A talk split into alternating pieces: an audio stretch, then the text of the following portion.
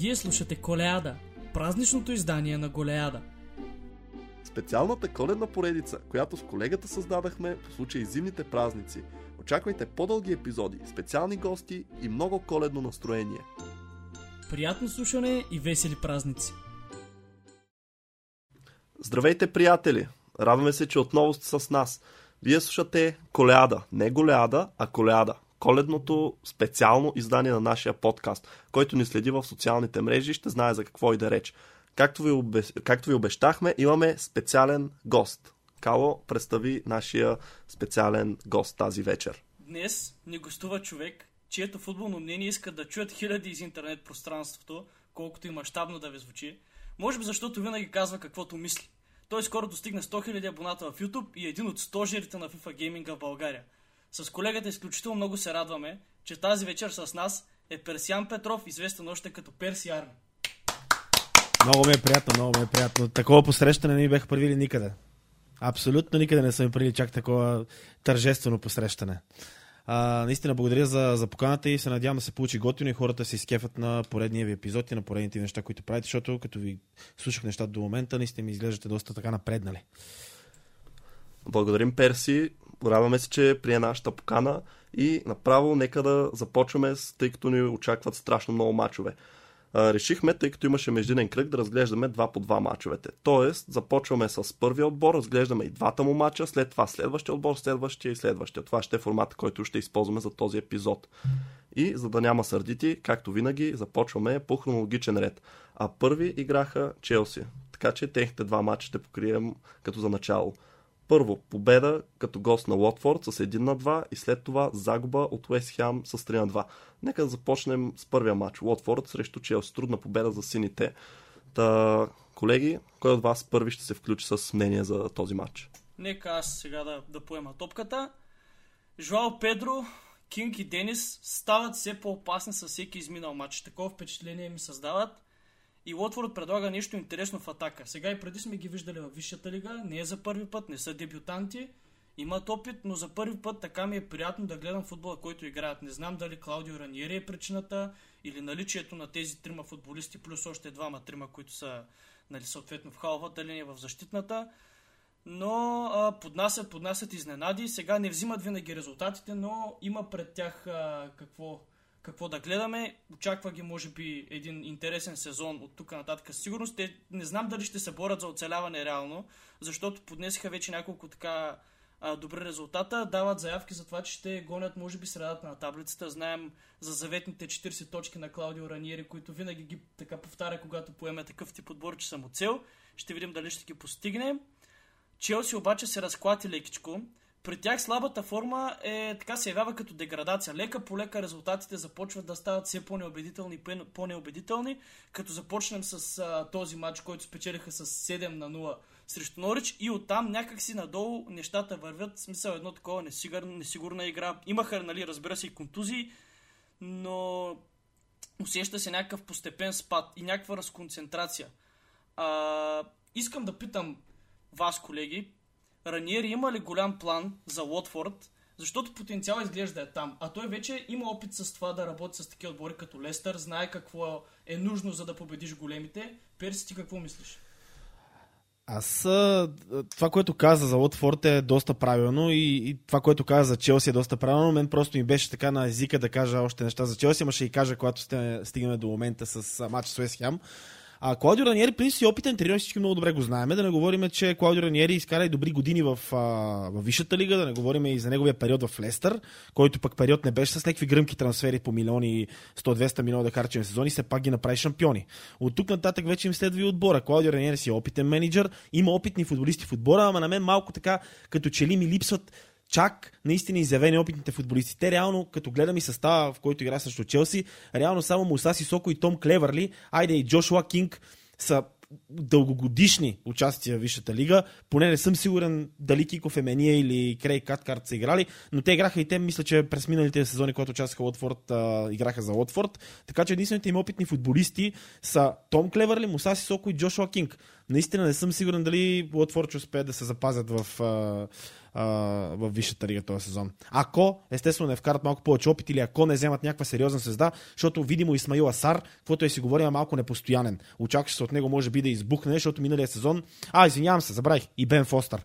Бен Фостър, който между другото си има и YouTube канал, както сте го гледали. Той е колега, да, как? Да, който прави много готини неща. И Бен Фостър им е единствените опитни футболисти. Всичко друго е малко така. Един път в Висшата лига, един път в Чемпионшип, един път в Висшата лига, един път в Чемпионшип. Нема стане така, поне по мое мнение.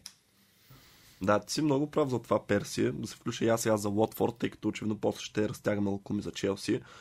Аз честно казвам, това, което видях а, в матч конкретно с Челси, след това а, срещу Сити играха, всъщност преди това играх срещу Сити, реално, не знам, аз не мога да си обясня как този отбор е на 17-то място, защото те играят един наистина много добър футбол. Особено в началото те просто си доминираха, така може би първата половина на първото полувреме в срещата с сините от Лондон.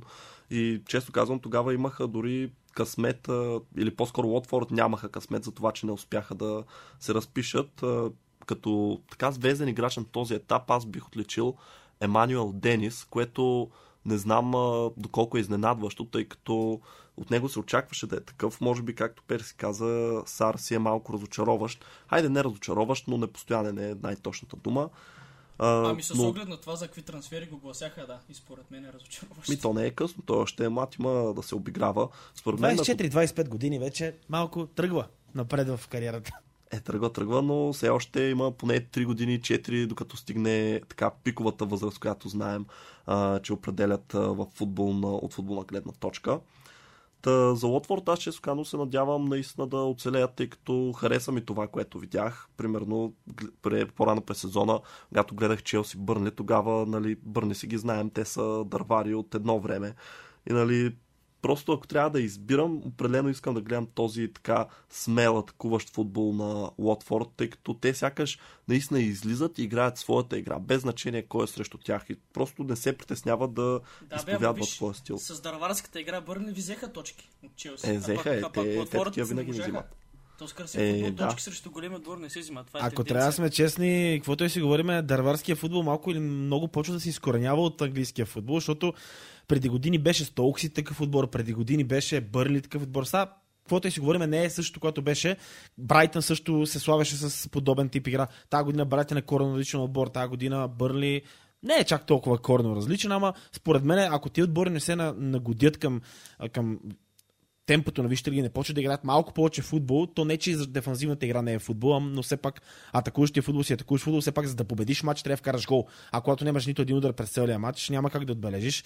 Така че ако тия отбори не се научат да излязат от, от това прословуто затваряне с пет защитника и ритане в космоса топката, според мен доста често ще има изпаднали подобни отбори и тази година Примера беше и Фулъм, които пък тръгнаха силно, но после започнаха да пропадат. Примера беше и Шефют, които тръгнаха атакуващо, но не успяха да запазят миналата година или по-миналата мисля, че беше. Пак не успяха да запазят предината си. При Шефют синдрома на втория сезон, да. Да, абсолютно всеки път едно и също се получава. Стръгваш силно, втория сезон си кажеш, а, ние първия направихме супер добро впечатление, дай сега малко да се позатвориме, почва да играеш по-предпазливо и те бият. Това е положението. Пала също бях такъв отбор, при Патрик Вера са различни. В момента, между другото, с Брентфорд се случва това, тъй като те тръгнаха много така ударно, обаче последните няколко кръга те не могат просто да вземат точка. Но да не се отклоняваме за Брентфорд. Това, което последно ще добавя е, че просто когато излезеш нали, от гледна точка на Уотфорд, излезеш срещу топ отбор, нали, малко или много ти по-скоро се пазиш да не допуснеш го, гледаш да измъкнеш равен, че ние виждаме и големи отбори да играят за точка, примерно на Етихат. Зависимост какви са обстоятелствата, естествено. Така че аз по-скоро ги разбирам защо се затварят. Нали, няма как сега да се хвърли Шируш. Видяхме как Саутхемптън паднаха с 9 на 0 от Юнайтед. Но пък Брентфорд направиха равен заради този Юруш срещу Ливърпул. Да, е, това е така. Да премина сега и към Те Челси. Те много на Юроши не носят, това сме го видели, но и за това да, ще си го... това е факт.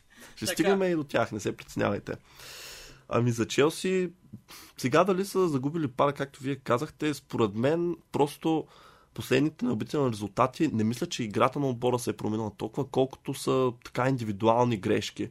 И може би след това вече става трудно, тъй като отборите малко или много след почти един сезон изкаран, така напипаха стила на Тухел и могат по-успешно да му се противопоставят. А, всъщност, тъй като след това 7 на 0 срещу Нориш, пак си имаше доста стабилни матчи. Имаше 4 на 0 срещу Ювентус, Шампионска лига имаше 0 на 3 като гости на Лестър. Но да, определено, примерно срещу Юнайтед, това е един на един така остави един горчив в устата. За Уест след малко ще говорим. Според мен още е рано да се говори за паника, тъй като всеки отбор има такива резултати а, нали, неубедителни. Няма как да печелиш абсолютно всеки матч, така че нали, аз лично не бих се притеснил. Според мен това е нещо нормално, не са и нали, някакви фатални резултати. Не сме загубили с 3 на 0 от Уест Хам. Беше си спорван матч конкретно за този. Също и с Уотфорд направиха момчета достатъчно, че да спечелят. Тъй като много започнахме да се въртим към Уест Хем, да преминем и към този матч. Уест Хем успяха да победят Челси същия резултат, с който победиха и Ливърпул 3 на 2. Какво мислите, заслужен ли беше този резултат? Това, това беше доста интересно, да. Аз а, а, просто някакво дежавю получих много тежко или вече... Аналогия, да. Инстант карма получиха и Челси, между другото, защото те бяха много спокойни от а, загубата. И Мисити бяха много спокойни, но ако помните преди доста така, преди време, когато Ливърпул игра с Уест Хем, мисля, че тогава по това време и Сити загуби от Кристал Палас. Тогава Челси си печелеше пак така слабичко и да, слабичко не, да, но лекичко с по 1 на 0, с по 2 на 1, с по 2 на 0, с 2 на 0, с 2 на 0. И в един момент а, се оказа така, че всички казват, че Челси е шампион. Аз предрекох преди началото на сезона, макар че имаше много гръмък а, трансфер на Лукако, който за мен е разочароващ до момента и ще кажа защо. Лукако идва за 100 милиона от голмайстор в серия А. В момента му е много тежко дори да се бори за претендент в топ 3 на голмайсторите. Доколкото знам, а, има около 4 гола, мисля, че или 3 Три, Даже три гола са- има, но Лукако беше контузен много дълго време. Съгласен е съм да напълно. Това. Напълно съм съгласен, че беше контузен, но на Лукако играта му е, как да го кажа, тя вече, ние го знаем Лукако. Той не може да надбяга трима, не може да мине между трима толкова лесно, ако го затворят. Единственото, което наистина блести изключително много Лукако му е неговата физика. Физика, която, за жалост, в Италия може би не беше така за, за негово щастие, но тук във Висшата лига повече защитници си я имат. Колкото и да е масивен Лукако, защитниците като Диеш, като Ван Дайк, като кой, като Каткарт дори, като а, на времето Джон Тери, като Видич, винаги ще ги има в Висшата лига. Те са не, неизменна част от това първенство. И Лукако си личи, че има изключителни трудности да бележи голове. И за мен спада на Челси абсолютно обясним. Непостоянният, както винаги, Тимо Вернер. Проблясъци някакви на Хаким Зиеч имаше а, през последните седмици. И незнайно необяснима играта на Жоржиньо, който може би си помисли, че вземе златна топка, ама не му се получиха нещата. Което според мен наистина наклони везните и срещу Манчестър Юнайтед, наклони везните и срещу Уест Хем, които пък естествено изграха много добър матч и съм съгласен, че не всеки отбор може да побеждава винаги. Така е по принцип. Уникален Аз- коментар за Жоржино. Да. Аз това, което мога да допълня е, че той Антонио Конте всъщност го каза преди да поеме Тотнам в едно интервю, че Челси на този етап не знаят как да използват Лукако. И аз съм напълно съгласен с това твърдение, тъй като истината е, че миналия сезон Челси нямаха нали, тази деветка, този изявен нападател. Тухел, когато дойде, той нещо не хареса Ебрахам. Видяхме, други го продадоха през лятото и предпочиташе да играе с по-скоро фалшива дефетка, тъй като за мен, примерно, Хаверц, който нали, обикновено замества Лукак, когато той не играе в тази централна роля, нали, не може да го наречем класически нападател. И просто целият отбор на Челси в момента така е подреден, че по-скоро да играе нали, с а, трима в атака, които постоянно разменят а, ролите си, а не Да. примерно нали, една централна точка, която да завършва всички атаки и всички да търсят него. Но според мен, тъй като Томас Тухел е треньор, който поне ми е направил впечатление, че така доста премисля нещата, той с времето ще намери начин да използва Лукако. Аз Иначе ще да. допълня. Аз ще допълня и ще кажа следното нещо. Според мен, Томас Тухел започна по един, по един метод в Челси, който е много еднотипен и на мен всеки матч на Челси ми е еднакъв, честно казвам, който съм гледал. И започва много тежко да си личи, че когато Челси губи, сега, естествено в идеални случаи, когато Лукако е там и е вкарал гол с глава, нещо велико е станало от индивидуална гледна точка, примерно гола на Канте срещу Лестър ли беше много хубав гол Готин. А, ако това се случи, окей. Но ако Челси започва да бъде затрудняван, Челси изпада в някаква много тежка летаргия и започва да се чуди какво се случва. Дали центриме на Лукако, дали Вернер да влезне от там, дали Хаверс да страна изкусна девятка. Той има избор, Тухел. Той има, той има много добра скамейка, да не кажа, че има по-добра от на Сити от на Ливърпул с младите си футболисти, които са там и с опитните футболисти, които са там. Но според мен Челси почва да става много предвидим и ако не промени Тухел начина си на игра, който според мен е доста така консервативен, нарич- наистина го наричам така, малко по обран, много обран. Наистина, Тухел е много обран. Пас само на човек, който е свободен. Пас без грешка, без грешка, без грешка. Ето, Челси като допусна грешка, Челси не могат наистина да излезат от тези ситуации. Според мен това ще го виждаме още напред, а те първи им предстоят много тежки мачове. Ти спомена за летаргия и сега аз отново ще се върна преди минутки, когато споменах за тази постепенна деградация. Ето тук, в този матч, тя достигна някакъв свой така ключов момент, защото сега е много важно Челси как ще реагира, защото до тук представенията, представенията ставаха все по-слаби. Тук може би не знам дали това е дъното, сега ще видим, но е много важно Челси да, да, да успее да се оттърси, защото не успее ли мигновено да реагира, може да последват още един, два или три, нали не дай се Боже за техните фенове подобни резултати и битката за титлата може да стане от 3 коня с 2. И това ще е огромен удар по амбициите им с оглед на това с какъв състав разполагат. Но си мисля, че Тухел има план как да се справи с тези неща. Отделно а, си мисля, че въпреки това, което говориш за Лукако и Вернер, си мисля, че трябва да се заложи на тях, защото Зиеш не е така достатъчно добра опция. Много физически, как да кажа, лабилен е. И ти сам спомена за тези а, така здрави защитници в първенството, които просто като му влезеш на такъв футболист и той се плаши, така как да го кажа. Докато тези двамата идват от по-твърди първенства, Лукако вече е опита от Висшата лига, а и той според мен няма от кой защитник да се страхува можеше в такива мачове Лукако да е полезен, както можеше да е полезен срещу Бърне, когато Челси просто центрираха цял матч. Има мачове, когато Лукако може да е изключително важен. Да, така е, да, естествено. Удара му с глава е просто next level, естествено и физиката му. Сега не казвам, че аз се изказах малко и така, все едно го направих, че всеки ще го смачка. По принцип, како би трябвало да смачка всеки, но разликата усети много тежко Лукако, защото наистина той си стана, както, както се знае, голмайстор в серия, дойде тук като наистина най-големия един вид, защото наистина си станеш голмайстор на серия не е нещо. И то в присъствието да на Роналдо в това да, И то в наистина. И то точно в момента, и то Интер да е толкова напред, и то и Милан да е толкова напред. И като цяло пресото беше много вау. И става той голмайстор, идва тук и пропада някакси според мен. Не знам дали контузията е причината, но според мен не е толкова убедителен, колкото трябва да бъде един футболист, който струва 100 милиона. И много разчитат на него. Ами според мен просто има някакъв фактор, нали? Естествено контузията, това, че а, сега нали, от една страна не може да кажем, че той има нужда да се нагажда към първенството, защото е играл в Юнайтед, в Евертън, в Уест Бромич и навсякъде е бил изключително успешен. По-скоро към самия отбор на Челс трябва да се нагоди, както играчите се нагодят към него и според мен тази контузия дойде в един много ключов момент, когато той точно беше започнал да вкарва голове и нали, сякаш всичко започна да штрака и той се контузва и сега нали, отново започва този път към най-добрата му форма. Но доста поговорихме за Челси, да обърнем малко внимание и на Уест Хем, тъй като все пак те са тези, които победиха. Mm-hmm. Няма да е честно да не кажем някои думи. Това, което аз бих казал е, че Уест Хем наистина са изглеждат един много сериозен отбор. Дори бих казал изглеждат ми като това, което Евертън трябваше да бъдат, тъй като по ще си говорим за Евертън, там имам така по-скоро рант, но някакси, когато говорим за отборите от топ 6, винаги има и, да кажем, един-два отбора, които нали, не са в топ 6, не са най-най-добрите, да кажем са второразрядни. И всъщност всички очакваха такъв отбор да е Евертън. Такъв отбор е Лестър, като чуем този сезон, където лисиците са по-неубедителни. Но всъщност Уест Хям, които бяха изпаднали, след това Дейвид Мойс не миналия, по-миналия сезон едва ги спаси от изпадане всъщност. Така, мисля, че до почти самия да. край се бореха. И сега изведнъж те ги откриваме на върха и това не е случайно, защото видяхме, че и през миналата кампания те си бяха така доста време и в топ 4 задържаха се и сега отново напират. Да, окей, последните кръгове може би загубиха малко позиции, но тази победа срещу Челси определено мисля, че ще ги укрили, ще им даде нужното самочувствие и отново ще се повторя в нещо, което казах в предните епизоди.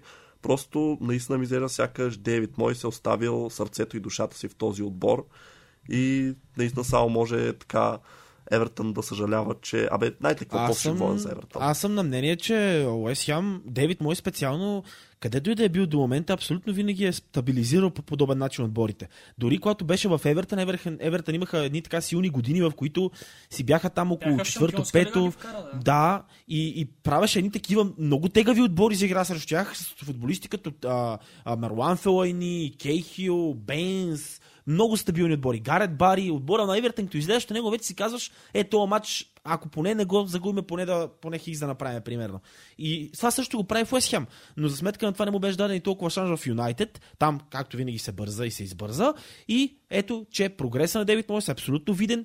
Един, единственото, което ме притеснява за този прогрес е, ако един Боуен се замине, ако един Антонио бъде взет и ако един, примерно, Деклан Райс бъде взет, какво става с Уест Хем, аз не мога да кажа и според мен трябва да се налеят още пари в този те първо прогресиращ отбор, че да може той да се бори за топ 4 наистина. Ами каквото стана и с Евертън, ето отново ги споменаваме. Продадаха Баркли, продадаха Лукако и виждаш ги сега, не могат да се възстановят.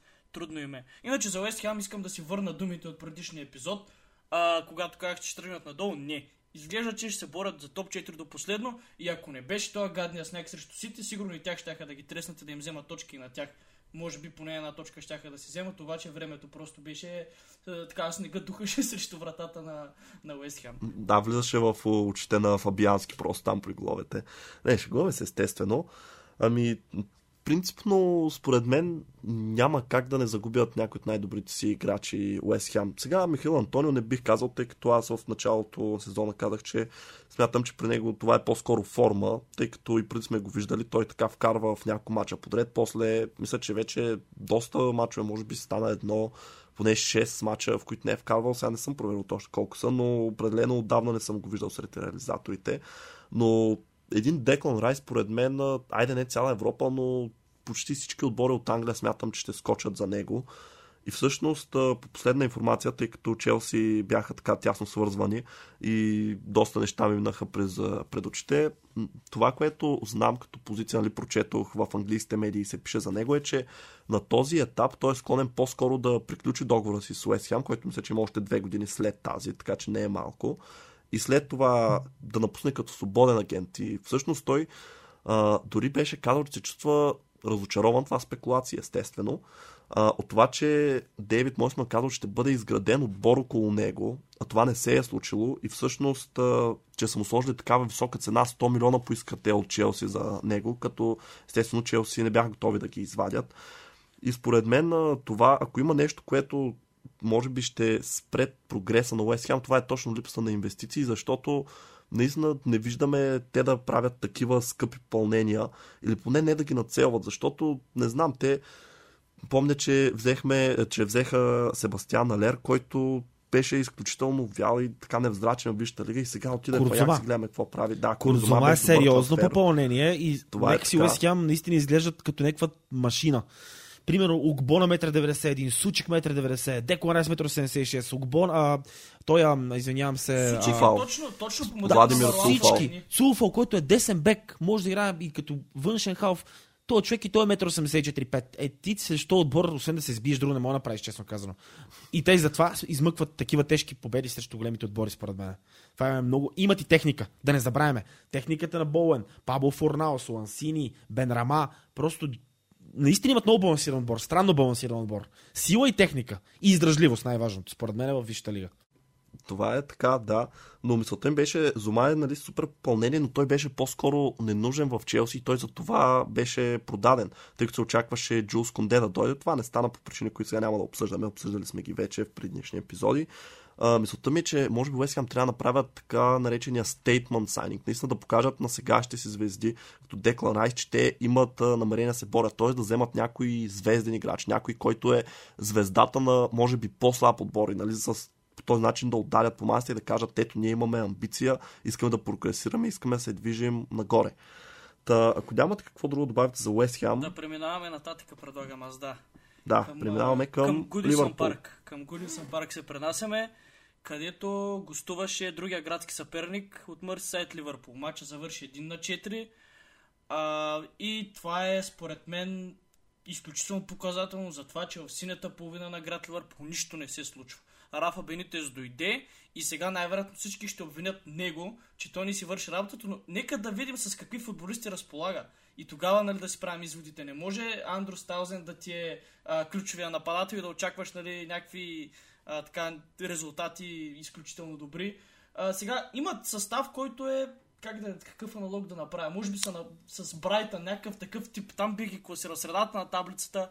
Бенитес не, не е магиосник. Той може, може да... Това, което сме виждали от него е да, да запази, примерно запази Нюкасъл, вижте лига, така циментира им някакво място. Сега, след като се махна, пък виждаме, че нещата се поразклащат там.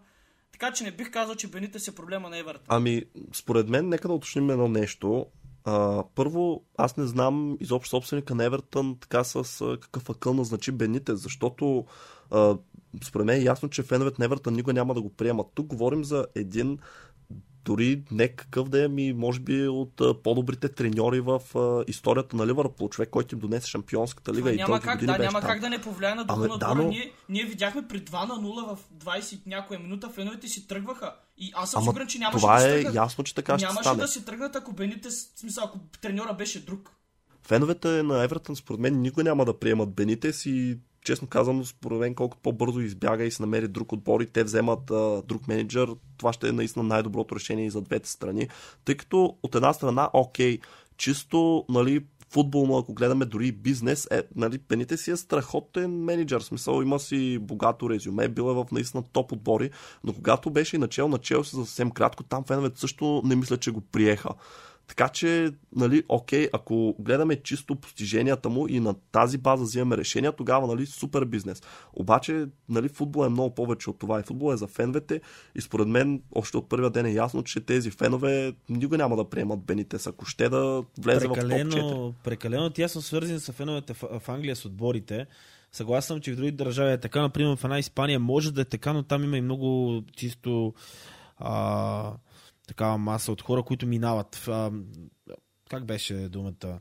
А, туристи. Много, много туристи посещават и мачове. И чисто реално, ако те гледаме над нещата, наистина треньор като Бенитес трудно може да бъде прият. Дори трансфер от Ливърпул в Евертън, да не говорим какво ще се случи тогава вече за този футболист. Той дори няма и да се опита да иде там. При което аз си задавам въпрос, защо наистина, както и вие си задавахте, ще се правят тия, тия неща. Дали на Бените с паричките ли са му свършили, не знам какво иска. При положение, че той според мен много лесно може да си намери отбор, но той приема на Евертън. Според мен има и други оферти. Аз доколкото знам, той човека си живее в Ливърпул от години. Там си му е къщата, там му е семейство за него. Предложението на Прима Виста явно Е изглеждало удобно. окей. Да. да, изглеждало удобно просто. Но аз не го разбирам това, защото ако аз бях това постигнал с Ливърпул, сега то, може би аз пак между другото не смятах, че толкова добре ще го приемат феновете на Ливърпул. Не смятам, че някой го е виждал или увиквал, или като цяло аз и в а, интернет гледам. Няма толкова хейт върху Бенитес, независимо, че е в... Е, той мина и през, и през Челси, и през други Да, отбори. Не е директно ние не можем да го игра на 10 съдиме. години. Не можем да го съдиме, да, за реално за нещата, които прави. Да, аз реално единственият, ка- който съдя, както казах, е по-скоро собственика на Евертън, тъй като сега Евертън си един, бих казал, проект с потенциал и според мен Бените си е в пълното право да ги поеме, тъй като има ги основите. Основите са положени и може би наистина с един наистина добър треньор, с правилните инвестиции, нали, нещата ще се получат. Но трябва да кажем, че всъщност това, което ми прави впечатление е, че те не залагат и на младите, защото наистина купуват млади играчи, но те не са от тяхната школа. Последните, значи, които си спомням, са Том Дейвис, който нали, ту влиза, ту излиза, не е твърд титуляр. Чист, чиста резерва са Калверт Люин. Да, Калверт Люин, ако не се лъжа, той мисля, че е Който от му спадна формата изключително много. Той е контузен всъщност много. сега. И да, спадна му, но по-скоро в момента контузиите го такова, но сякаш те не залагат на младите играчи. А Според мен това е много важно, защото вижте какво се случи с Челси, когато заложиха на младите играчи. Сякаш една нова любов се появи от тях, поне от това, което гледах в социалните мрежи. Има една съществена отбори. разлика между, между Челси и Евертън. А, юношите на Челси бяха разпръснати изпод 25 отбора в топ, топ отбори в Европа, в Холандия, в Испания, в Германия, докато Евертън няма, просто няма толкова капацитет да изкара такива футболисти. Аз, ако е си така. спомням, 25 найема имаха Челси. Всека година. Ама 25 Не, не, повече са, повече са, Погледни 35-40 отборите в са. Висшата лига. Ако- да. в Висшата лига и ми кажи в кой отбор няма играч, който не е играл в Челси. Така е. Между няма, другото е така. Няма такъв. Няма такъв. Или да има В Ливърпул, в Ливърпул имаше и Дани Старичък, и то голям. О, Той Ливърпул излезе- са имали много играчи. Да. Най-добрият ни които са играч през минал през Челси. Мохамед Салах е Да, той също. като мръсна котка. Ма там е явно така голяма цетката, че просто явно много бързат. Много, много минават през тях. Но аз, понеже така обичам да хвърлям светлината върху отделни футболисти, сега това искам да направим за този матч. Малко да изподговорим, поговорим за звездите на Ливърпул. Робъртсън си върна формата. Аз чувах какво ли не последните, може би месец То ти каза какво ли не. Ами виж, Не аз, чува. аз се повлиявам. А не, аз просто цитирам. Аз моето мнение си е, че Робъртсън е най-добрият ляв бек в света. Това няма как, нали... И в каквато и ще е форма да е Цимикас, Робъртсън трябва да си е бетон там, ако е здрав. Цимикас е една много добра ал- альтернатива. Най-вероятно ще го видим, ще го видим утре вечер срещу Милан. А, но Робъртсън показва, че нали, мястото си е негово, ако Цимикас иска нещо, може да му се обади и да си поговорят, обаче в крайна сметка Робъртсън ще, ще си е човека, който нали, ще си тежи на мястото. Направи асистенция за гола на Жота, направи асистенция и предишния матч. А, други трима, искам да отлича тези трима най-специално. Хендерсън, Фабино и Тяго. Няма Ливърпул загубен матч с тези тримата в средата на терена. Много дори балансирана тройка, дори, прекалено балансирана. абсолютно точно баланс е думата, която искам, искам и аз да акцентирам върху нея, защото имаме Хендерсън, който тича из целия терен и може и напред да се включва, може и назад да спира атаките, той изнася топката, той има визията и е изключително неуморим. Имаме Фабиньо, който освен а, така бразилската техника, която е малко дори така интересна за габаритите, с които той разполага, има и този защитнически нюх. Знаеш, Има и удар. Има и удар. Те и тримата имат удар, както видяхме през последните матчове. Та Фабиньо има и този защитнически нюх, тъй като той е играл и като бранител в Монако. И, и ето идва и Тяго, който сега те първа вече започва да се превръща в ключова фигура за Ливърпул. Те първа сега има няколко поредни мача, в които той е здрав. И, и вече отбора се адаптира към него, както казах в миналото ни издание. Той може съвсем спокойно да си кореспондира. Виждаме един тръгълник между него, Трент и Салах, където те постоянно въртят топката. Там е изключително взривоопасна зона за противника. Тези тримата винаги могат да създадат положение от нищо, защото и тримата са страшно креативни, бързи. И последният футболист, разбира се, кого, кого трябва да спомена няма как, е, че Мохамед Салах вече има 28 а, така, участия в голове от началото на сезона, пряко с гол или асистенция 28, още е декември.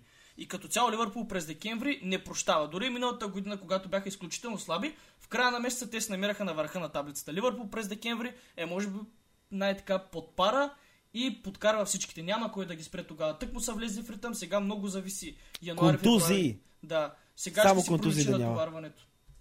Само контузии да няма. Това ме интересува. Нищо друго не ме интересува. Дори равенство да се случи, ме, ме интересува да нямаме контузии, защото контузиите, ако почват да се случват, ще ни прецакат сезона. А най-важното нещо, което трябва да направи Клоп сега зимата, е ако желая така, може да дадат някакъв футболист. Дали централен нападател, който да се портва. Каквото и да говорим за Диво Кориги, което ще, ще говорим след малко, естествено и за него. Каквото и да говорим за него, Ливърпул имат нужда от деветка, която липсва им, в моменти им липсва. Срещу Челси им липсваше, а, срещу а, Брентфорд им липсваше, срещу Брайтън им липсваше. Не може да очакваме гола само от Сохи, от Мане и от Джота. Те не са типични нападатели и никога няма да бъдат. Аз давам пример за един Халанд, който му много добре да оползотвори. Не, че го вземе. Естествено, това са рамките на фантастиката. Ливърпул никога няма да даде 200 милиона или 170 милиона за а, нападател, който е играл, Може който да има два силни 75, сезона. защото това му е клаузата между Да, обаче Да, но- агента му иска още 40 между Той иска. другото. Да. Това са големи мъки. работа. Това са големи мъки и така. Според мен Ливърпул има нужда от подсилване. Малко така за, за страхи на другите отбори, защото Сити според мен няма да купат някой. Челси също ме съмнява, освен ако не се продат пак за Конде, не съм сигурен. А, защото не знам каква е ситуацията с Рудигер там а, филмите. И Сложно е. Ливър, Ливърпул трябва да направят задължително поход към някой футболист, за да, за да изглеждат силни пред другите. Име. Име си трябва. Каквото и си говорим, трябва да си име, за да може да се борим с тия 100 Сити. То е гаден Сити. Ама те и Сити нямат изявен централен нападател, като се замислиш. Особено Да, нямат. година те си играха без Агуеро общо. Взето тая година пък още по-малко. Бернардо Силва Имат е Хисус. в центъра. Има Ами, Хисус, Хисус, който не е ефективен. Не е ефективен. Аз бих го приличил Така е. на, на... А, няма значение. Не, не искам да говоря. После ще говорим за Сити. На Жо от едно време. Още Примерно, в да, да, зората на сти, когато се надигаха като гигант. Ами, не знам, според мен Ливърпул не знам дали им трябва нападател, тъй като определено дори без един, така, нали, както ви казвате, девятка изявен, атакуващия потенциал на Мърсисайд е направо плашещ. Наистина страшно много голове вкарват. Аз вече вече щупиха някакъв рекорд за голове на този етап от сезона. А, помня, сега те минаха два кръга, още на, след 13 имаха 39 гола, което е по точно 3 на матч, което наистина си е вау, особено за лига. Нали? Тук не говорим за ПСЖ във Франция или Байерн в Германия, където ние си знаем, че те си мачкат наред, а говорим за най-оспорваното първенство в света. А, така че, не знам, зимата е трудно. Зимата е трудно, защото наистина добрите нападатели, те играят в отбори, които са в Шампионската лига.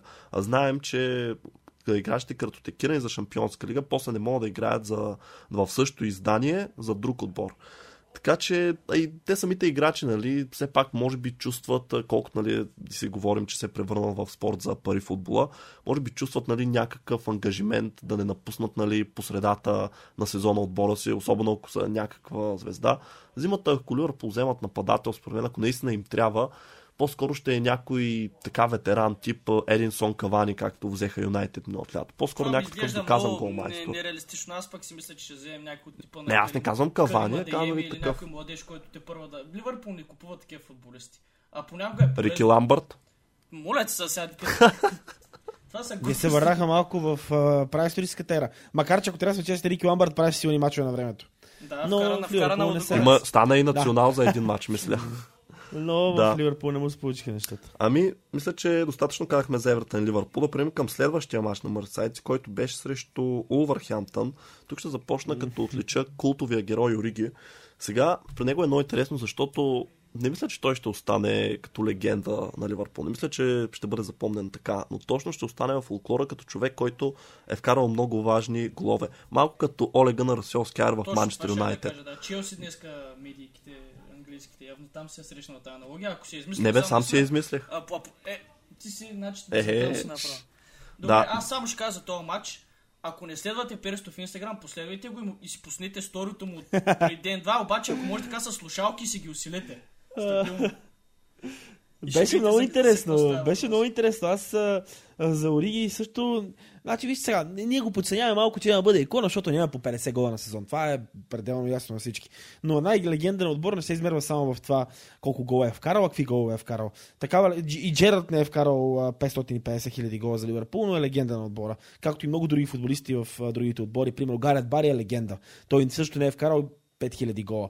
Е, Затова- ама Гарет Бари е легенда на Висшата лига. Той не е легенда на определен отбор. Той е на Съгласен съм. Той, е, той е за всички. Да, той имат ням, нямаше кой да го мрази.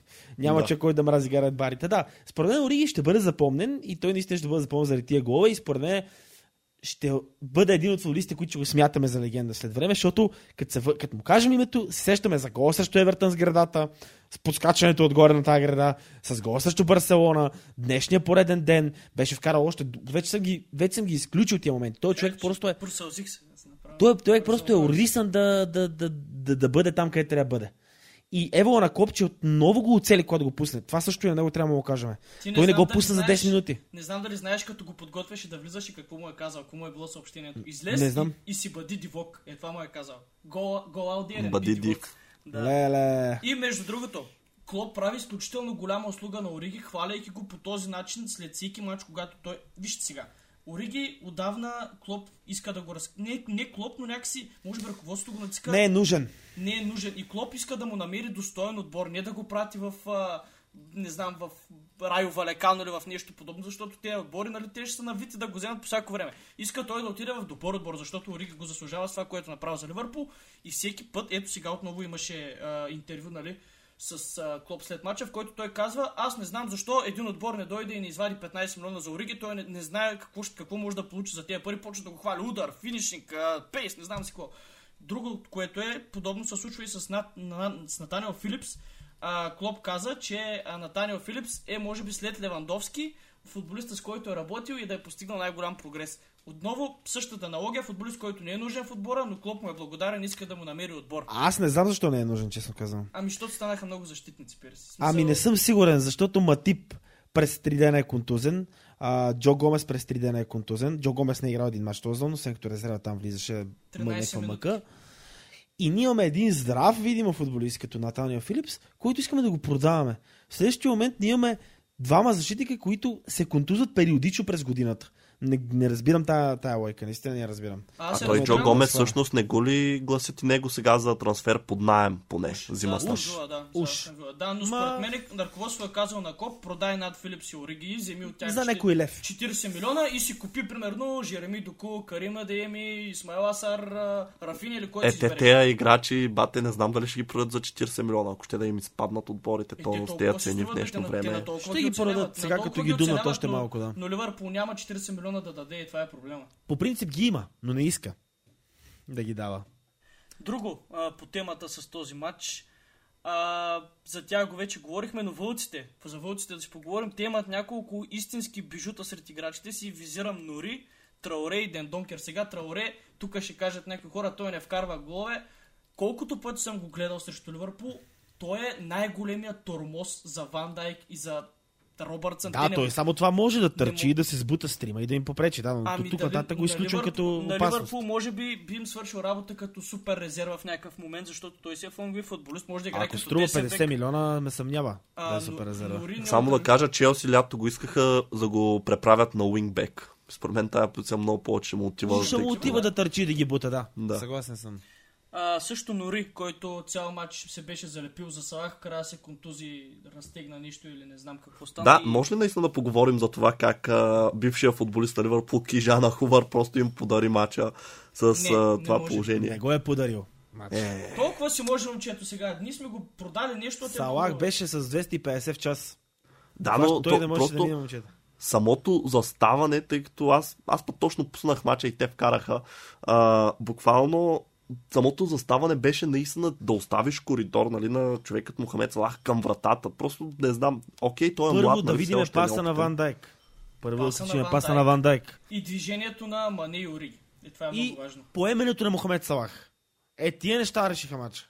Паса, движението и поемането. Той матч Това може да поемане бъде решен приключи. от Жота поне два пъти преди това, но... Даже ние тази ситуация май забравихме с Жота, наистина. Ами аз, аз се опитвам да я забравя, ама няма как. Ето, ето, Ама аз си бех сещам забравил в момента, наистина бех забравил. Еми съжалявам, че те подсетих, обаче ре- реалността е такава и не се случва за първи път. Между другото, Жота, това му е трето или четвърто пропускане на празна врата този сезон. Аз Макар, не смятам, че е голям проблем това принцип. Еми не, защото той пак си вкара 8-9 гола, има тази година, ще ги направи. Случва се 15, на всеки един 20. нападател и аз като съм играл в футбол и все още играем и се случва на моменти, буквално губиш концентрация за моменти я пращаш в аут или в градата или във вратаря. Случва се напълно, но определено мал- малко по-сериозно трябваше да подходи в тази ситуация. Мен ми се видя малко такъв вече готов за гола. Тя публиката много го натискаше, те го свиркаха пред целия матч, той може би се е попритеснил. И това го има наистина. Не мога да го Абе, аз съм доволен от Жота, защото го имам в фентазито и там си ми трупа стабилно И точки. искам за Ливърпул да затворим темата за днес с последния туит на Мо Салах. Всичко е в нашите ръце. Приключваме за Ливърпул. Така е. Да, но още е твърде рано, но добре, нека казахме, приключваме. Окей, минаваме към все едно Ман да Сити. Да, и Лотфорд, Ман Сити. Та, гражданите спечелиха и двете си гостувания и то на два отбора, които така не са особено гостоприемни.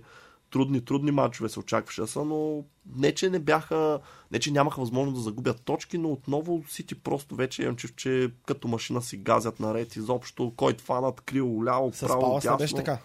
Да, с Палас. Е, там имаше нали, червен картон и това малко им наруши плана за игра. Което, между другото, сега съвсем леко се отклонявам, показва, че наистина отбора на Гвардиола е толкова добър, защото той си е подбрал играчите и те са толкова равностойни помежду си, че когато един липсва, говоря не като да, нали, да е контузен и да го влезе някой, когато липсва и с един човек по-малко, наистина играта им тогава спират да върви. Защото наистина всеки един от техните играчи за тези техни много сложни разигравания, които измисля Гвардиола, тези системи, тези движения, тръгълници, всякакви геометрични фигури, наистина просто е, един махнеш ли оттам и цялото нещо тива по дяволите. Но нека се концентрираме върху мачовете и първият от тях беше срещу виланите на Стивън Джерард. Давам ви на вас думата, тъй като... Голем, голем. Да. Стивен Джерард. Промени наистина Астън Вила. Но ако трябва да бъда честен, сега без да го сипваме с супер, супер суперлативи нон-стоп, по принцип това си е ефект на всеки един нов менеджер в отбор. Това може да го видим на много места. Видяхме го и с Карик в Юнайтед, видяхме го и сега с Джерард, че го видим много на- напред, видяхме го и дори с Раниери а, до момента. Така че Джерард много добре се справя с отбора. Мен обаче ме притеснява момента, в който той ще натрупа на две поредни загуби. Те ще бъдат не от отбори като Ман Сити или Ливърпул, да речеме. Пък може да бе Ливърпул, естествено, нищо не се знае. И какво ще стане тогава? И дали зимата Джерард ще успее да, да привлече футболисти, които да надградат Астан Вила, защото на мен некак си ми се струва, че след идването на Дани Инкс, естествено, Вила наистина малко прогресира, но като че ли те, техните попълнения нещо не дават този резултат. Дали пък е било от предишния менеджер, дали пък сега Джерард ще ги постегне, според мен би трябвало да ги постегне, както се вижда и в момента. Но аз там вил малко колебливи на моменти, а, а имат не лош отбор. Бейли, Инкс и така нататък. Изключително сериозен отбор. Минкс. А, много, ами, много сериозен. продажбата на Инкс, Минкс. от продажбата на Грилиш доста средства излязаха Да. и още толкова като ги отвоиха и те могаха цял отбор да се построят на ново. По принцип, да. И Аз- така, горе-долу, какво да кажем за Вила срещу Сити? Са, Сити са си Сити, наистина. Какво да кажем? Не мога да виниме Джерард или отбора на Вила, че са загубили, макар че е един на два. Добър резултат. Не е лош резултат. Освен да хвалим Бернардо Силва, както го правим всеки епизод, макар че аз като характер ми Много е добър. много ми е кофти, аз никога няма забравя как Сега ме пак ще кажеш как не пляска на шпалира. Еми, грозно е, приятелю, грозно е. Още, Но, още не си го забравил. Сега- Две години минаха. еми, колко са минали? Е, преди две години станахте шампиони. Колко миналия сезон си ти бяха? Ами да се Е. приготвя тая година пак да не пляска тогава. Да, ами между това, което аз мога да кажа специално е, че Сити не могат да спрат да вкарват красиви голове. Те не просто вкарват ми, вижте, Родри каква ракета изстреля. Рубен Диас имаше такъв гол от разстояние срещу а, Астан Вила. След това, кой още вкара там, забравиха. Аз просто като им гледам мачовете, наистина те не просто вкарват. Стърлинг, между другото, а, когато вкара тогава Родри в него матч, помните какъв пас даде Жуао Кансело, просто невероятен от центъра го намери. Сити просто, не просто вкарват, наистина вкарват сякаш голове, които всеки един от тях може спокойно да бъде гол на кръга, което също е много впечатляващо. Иначе Перси, понеже ще започна темата за Данингс, аз пък ще кажа, че а, Оли Уоткинс е по-добър от Данингс. Чисто това, което съм наблюдавал, гледах ги се в матч срещу Тотнам, който Вила загубиха, но тогава, тъй като играха и двамата, и от това, което виждам след това, не знам, на мен Данингс започва ми изглежда като един така ненужен трансфер за Вила, защото ти имаш един нападател, който те купиха, дали не беше точно от Брентфорд предния сезон, те купиха нали, млад нападател, който може да им е таран за години напред. И следващия сезон, окей, добре, имал си възможност нали, да вземеш нападател като Данингс, който е доказан във Висшата лига, но Вила си вкарваха голове. В смисъл, Лоткин си вкарваше. Просто някакси не знам дали а, сега не трябваше да се вземе някой, който е по-така изявена резерва, да кажем, нали, който се знае, че идва за да играе втора цигулка на Оли Уоткинс, тъй като Инкс сега, не знам, може би наближава 30, не съм сигурен точно на колко е, знам, че не е първа 30 на младост. години. Но Да. да не ги играят и двамата, Оли Уоткинс, Дани Инкс? Ще видим ще Ами, мисли защото пък ако не мога ги играе двамата, смисъл, т.е. ако ги играе двамата, кой ще влезе на тяхно място, нали? Добър момента, в който Нали, Това е примерно... лошо, да. Да, не рисковете на, на гадния атакуващ футбол. Да, така че Данингс по-скоро според мен беше така, може би не толкова нужен трансфер, а по-скоро нали, те се намериха на пари, дет се вика след продажбата на Грилиш. Сега дай тук да разкаме, дай, той е 30 милиона, той е 40, иначе Леон Бейли пък мога го хваля, той мисля, че беше много добро попълнение. Него От помня, Байер че и Леверкузен. Челси са го искали, да. И, и Челси, и Юнайтед го искаха, наистина страхотно, е, че Астан Вила успяха да ги уредят. Те, Леверкузен, между другото, точно продават едно крило, идва на него място. Ето, преди а, Бейли беше Юлиан Бранд, който е в Бурса Дортмунд. Сега имат един нов Муса Диаби, най-вероятно сте го чували, който също чувал доста съм го, а се само и в да. фифата да го споделя, той там наистина Аз го го отбора. скандален. Да, той там го направили хептем скандален, но наистина, още една интересна тема е, доста ми е странно, има отб- отбори, ако сте забелязали, вижте ли, които приличат от определено място прекалено много футболисти. Да речеме за преди години, мисля, че не съм сигурен дали все още Уотфорд имат връзка с а, собствениците на Одинезе, мисля, че беше. Да, да, те, те са едни и същи собственици. Дали все още има тази връзка и там си препращаха футболисти на времето. Но има отбори, които си имат афинитет към определени държави и почват оттам да си сърбат играчи, препродават, купуват, препродават. И става един цикъл от три отбора, които постоянно ротират неги футболисти и се раздават. Което е много интересно. И а, Бейли, според мен, е доста добро попълнение. За мен лично изненадващо, защото аз наистина го гласях за отбор, който е доста така над амбициите на Астан Вила. Каквото си говорим, Астан Вила си гранд в Англия, без, без спор. Но над амбициите моменти на Астан Вила, странно, че отиде там. Данинг също странно, че напусна а, Саутхемптън в неговия голмайсторски сезон там в Саутхемптън, който беше и отиде в Астан Вила. Може да отиде в Тотнам, може да отиде в Лестър, може Ами, да отиде в може би- Арсенал. Просто не са пристигнали правилните оферти за тези играчи. А, нали, аз там вила, как отново казваме, че те си изглеждат един така също много добър проект с потенциал. И може би наистина има нещо така магическо, което те привлича, когато видиш отбор, който е на ръба да постигне нещо голямо за собствените стандарти. Нали, не говоря вила да станат шампиона. Или пък ти се играе повече, отколкото да търкаш пейката, защото И това, го има. да. Тогава сигурно сте по-малък риск, тъй като За мен, нали, Дани Инкс е такъв тип нападател, каквито сме виждали. Чарли Остин, а, примерно, е такъв тип. А, кой друг? Е, Данингс е Тези- много тези- по-успешен от Чарли Остин. Не, не, Данингс говоря е по-скоро Дарън Глен. Мъри. А- като, като такива камък, Като- който си тежи на мястото. В смисъл, много Да. трудно му се Е, Дарън получава Бен, бе. отбор. Дарън Да, Бент, добре, а, Мичел Гейбе, и Габиак, така, Боланхорн, всички тия футболисти, да. които само на едно място играят, пратиш ли ги другаде човек, все едно не са тренирали никога. Нали? Много е странен този парадокс, но го виждаме някакси много Той, често. не, е- той е направо истински. Много реален е направо. Наистина е така. И никога не Много, разберем на какво се много е странен. Джейми Варди. Според мен. Абсолютно Тук, така. Отново ще се върна на темата с психиката в футбола, че тя е страшно важна и може би наистина някой играч, когато ги извадиш от зоната им на комфорт, особено когато нали, дълги години са били в един отбор, ги сложиш в нова среда, това доста им влияе. Просто Еми, не да се го говори гледаме достатъчно. така. Да, Нингс да- играе една-две години в Саутхемптън и ето сега драпа. Ама си Мина намери през място в Ливърпул. Мина през Ливърпул. Той е в Ливърпул. Да, вие на, Много неуспешен. не ходихте ли на трибунал заради него, като го взимахте от Бърни? Нещо Много такова има. неуспешен. Да, да, така беше, да. Еми, ако си си намерил мястото в града, живееш си там, тренираш с отбора от години, всички си ти приятели на стадиона, отиваш с удоволствие на терена, титуляр си и по някой път си резерва, е друго усещането. Феновете те обичат. Друго е да идеш в Ман Сити, които са като мелачка за футболисти и през сезон смеят играчи. И то основни. Е, последните години не са, но по принцип имат възможността да го смеят, да го правят. Така е, хората си търсят, според мен, ти, този тип футболист си търси начина за оцеляване възможно най-дълго на върха във Висшата лига. Поне това е моето мнение. Не им се рискува спад, опадък на кариерата в друг отбор. Да разгледам Възможно е, сега възможно и другия това матч е. на Ман Сити, обаче, понеже много време отделихме на Дани. Е. Сега. се, да. Срещу Уотфорд гостуваха, спечелиха отново 1 на 3, спокойничко, удобничко, макар че Уотфорд така по едно време върна едно попадение, малко ги така постигна. А, но този матч пък тризабеца на Уотфорд, за който говорихме по-рано, Педро, Кинг и Денис, не беше, беше така притъпен от защитниците на Сити. Те бяха доста така, изглеждаха непоколебими, изглеждаха тотален фаворит за титлата, а, с оглед на колебливите представяния на Ливърпул, които трудно намериха гол и на Челси, които загубиха. Бернардо Силва срещу Салах започва да се превръща в истински дебат, кой ще стане играч на сезона. Грилиш видяхме в ролята на Дебройне, което беше много интересно. Аз очаквах Бернардо Силва отново да е вътрешен халф. Той беше по-скоро флангови футболист този матч. Грилиш се беше изтеглил по-вътрешно така и изнасяше топката и разпределяше. Между другото, много добре му се получи. Не знам дали обърнахте внимание на матча. Грилиш беше много на ниво. Грилиш, според мен, и, и самия му трансфер беше...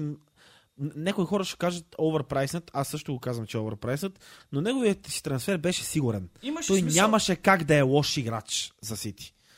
Пасва на техниката и на изискванията на Гвардиола, техничен е, бърз е, има визия, има, експериментира и е доказан играч в последните години във Висшата лига. Последната година 2-3. А, така че не мога да сгрешиш с такъв футболист и може би 100 милиона са си малко така оверпрайснати, но в крайна сметка все пак е англичан и много добре знаем цените какви са. И така. Да, ами то според мен, да, ти не мога да решиш този трансфер, просто въпросът по-скоро беше дали им трябва изобщо още едно Да, крило на да. Сити, след като не можаха Гуеро да заменят. Може пък а, Гвардиола да иска да го използва като фалшива деветка. Ами Гвардиола ги използва както си иска човек. Ние сме виждали Е, половината. Гилиш може да позволи. играе зад нападателя доста добре. Половината между другото. централни защитници, които Гвардиола е използвал, са били вътрешни хахове. Яя Торе. И обратното. Кой още, да, и обратното. Фернандинho играеше по едно време централен Той си защитник ги върти вътрешен. как се знае. Само в неговата глава може да... Само той се знае какво прави с тези позиции, но а, добре се получава в интерес на истината, щом отборите, които води, успяват. Явно няма какво да го мислим Гвардиола. Е, и го парите дават своя отпечатък върху цялата история, защото на Гвардиола, когато му е трябвал футболист, никога не му е било отказано. А, давам пример с а, трите бека и двамата защитници за 250 милиона, които купиха един сезон. Кой беше това? Менди, Кансело, а, е, другия пича, как се казваше, Данило, а, Диаш. Просто се купуваше яко. Аке. Какво ще казваме за Нейтан Аке? Къде е Ми той? по-добре нищо да не казваме. Да, къде Колко е по-малко кажем, толкова по-добре. Ами, аз това, което мога да похваля Сити е, че имам чувство, че техните играчи взимат всички, и отново повтарям, всички правилни решения, които могат да вземат. Тъй като, нали знаете, сега представете следната ситуация. Отбора ви атакува. Трима на двама, трима на трима ситуация, примерно. И ти седиш пред телевизора и си такова, аре, подай, нали, подай на това, подай на това. И, и примерно то, с който стопката доближава до наказателното и стреля и нищо не става. Докато просто играчите на Сити, точно в ето такива ситуации, така падна един гол срещу Лотфорд, те знаят на кога да подат, на кого да Знаеш подат. откъде за да е се... това? Че Сити нямат нападател, играят с четирима атакуващи халове или крила. И, и всички са много креативни. И точно заради това те си подават. Те просто им е вродено да го правят. Ако беше, ако имаха един Хари Кейн и до него влизаше един Кристиано Роналдо крило, който си е и нападател и крило, защото айде само Хисус да речеме, който не играе чак толкова често по принцип, под избор, ако бяха те, мачовете ще да са други. Никога един нападател няма да предпочита да подаде, а ако има възможност поне над 50% да вкара гол. Никога. В неговата преценка, естествено, в главата. Докато един хал винаги поглежда първо паса и после вратата. И това им е изиграло и лоша шега в моменти, в които те, те е трябвало да стрелят, а са подавали и са за- забатачвали малко, така да се каже, топката, защото на си това им личи на моменти прекомерното прекомерните безмислени подавания на моменти им личат. Също Може би- и при Ливърпул, между другото. И при Ливърпул има, да. Естествено, че го има и при Ливърпул. А при Ливърпул го има и обратния ефект. Трима футболисти, които от години насам сме ги приели като централни нападатели, буквално, които се менкат от време на време. Салах, Фирмино, примерно и Мане. Единствено Фирмино е малко по-комбинативен, но вижте сега с Жота. Жота, що не подаде топката? Бия. Ето, това му е една ситуация, но пропуска. Салах има от десетки такива моменти, Мане също има от такива моменти и винаги са приели пропуски. Докато пък в Сити в такъв момент ще подадат топката. Това са много странни неща. Много странни неща са. Е, момчета, аз освен да ви поздравя, току-що разконспирахме Манчестър Сити. Предлагам да направим запис на този разговор. фанахме да, да, гащи. да, да сложим субтитри на английски, да пратим на Тухел и на Клоп, нали, и да се борим за тилата. И последно, само преди да Не е минем към следващия нелогично, матч. другото. Не е нелогично. Да, последното нещо, което искам да ви попитам за Сити, преди да преминем към Тотнам. Стърлинг отново вкара. Видяхме, че и така на европейство имаше проблясъци, тъй като миналия сезон беше адски слаб. Сега също не започна убедително, но отново е сред головете и в матч срещу Уотфорд. Та въпросът ми е, може ли с него да се случи нещо като с Бернардо Сила, тъй като знаехме, че а, Бернардо миналия сезон почти не игра и лятото, нали, абе, накосан беше да не напусне. Обаче вижте какво, се, какво стана. Той просто в момента е възроден. Аз, честно казвам, не знам дали за Дебройне ще се намери място, като се върне. Ще се намери, естествено. Но, нали, разбирате какво имам предвид. Та, възможно ли е да видим нещо подобно и с Търлин, както нали, уж го гласяха, знаете, с, с Барселона се спрягаш, с Арсенал, с Ливърпул За мен. Стърлинг е изключително непостоянен футболист и несериозен на моменти дори.